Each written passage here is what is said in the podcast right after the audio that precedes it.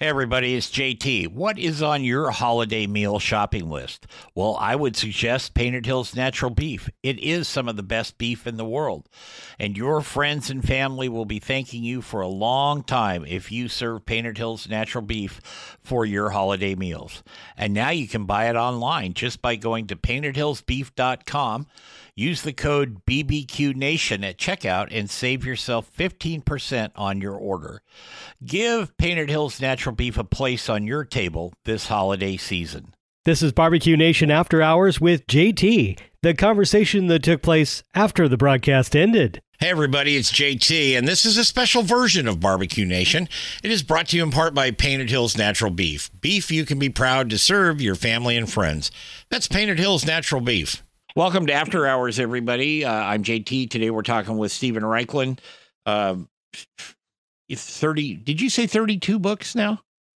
32. 32. But who's counting? But who's counting?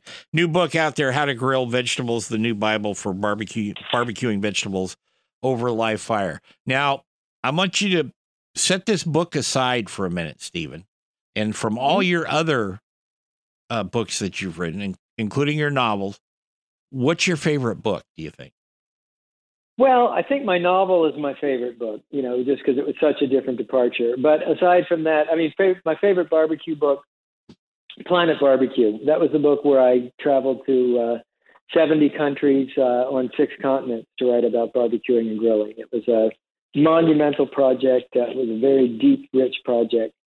Uh, and that, you know, that was that's my favorite. But even as I say that, I hear another book in my brain saying, "But wait, what about me?" So Barbecue Bible, you know, that's a favorite because that got me into this crazy business. Oh, sure. And then I hear, you know, the How to Grow Vegetables. What about me? Today's my pub day. Yeah, that's a, that's a favorite book too. So yeah, I guess that's kind of a tough question. Well, it is, but that's why I said set the vegetable book aside, and and so we could do it in a historical perspective that way. Okay.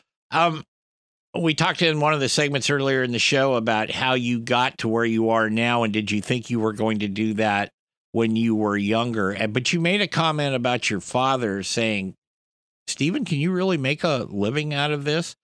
What I don't know if your folks are still alive or not, but I'm going to assume they were or are. Um, what did they think? They're of- not, unfortunately, well, but um, I'm sorry to hear that. But what did what did they think about all of your your work and uh, travels? Well, my my mother passed away very early, uh, before while I was in high school, so she doesn't know any of this. But I've tried to reference her and honor her, and you know, Sure. where appropriate.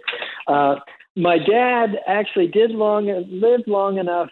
I don't remember whether it was a New York Times bestseller or maybe it was a Today Show appearance or something. Or he, one point, he looked at me and said, "You know, you actually really did turn this into a career." Good for you. He was look like any father. He was concerned, and you know, like any father, Oh you yeah, want your uh, you want your kid to make a living. He couldn't understand it though. He he wanted me to be a doctor. oh well, you know, there's there is Oh, well. that, but I was supposed to be a veterinarian, and look at what I'm doing. Oh. So there you go. Okay, There you go. You have kids, don't you? I do. Yeah. In fact, one of them is right here with me right now. We, uh, my son Jake, and we are in the middle of a recipe testing session. I don't know if you heard any clinking and clanking and Sure. in the background, but that's what's uh, that's what's going on. Is Jake gonna follow in the old man's footsteps? Uh, he's uh, he's already doing better than the old man. well, I have a daughter, and I like to think she's doing the same thing better than the old man. Right. Try to share our Good. mistakes with him a little bit. Not Yeah, that not that yeah. we made too many, but you know, I'm just saying. Oh, I made plenty. Yeah, I did too. Because we, like you said, we're kind of in the same era, so I think we had parallel paths at different times like that. Okay. What do you have another book?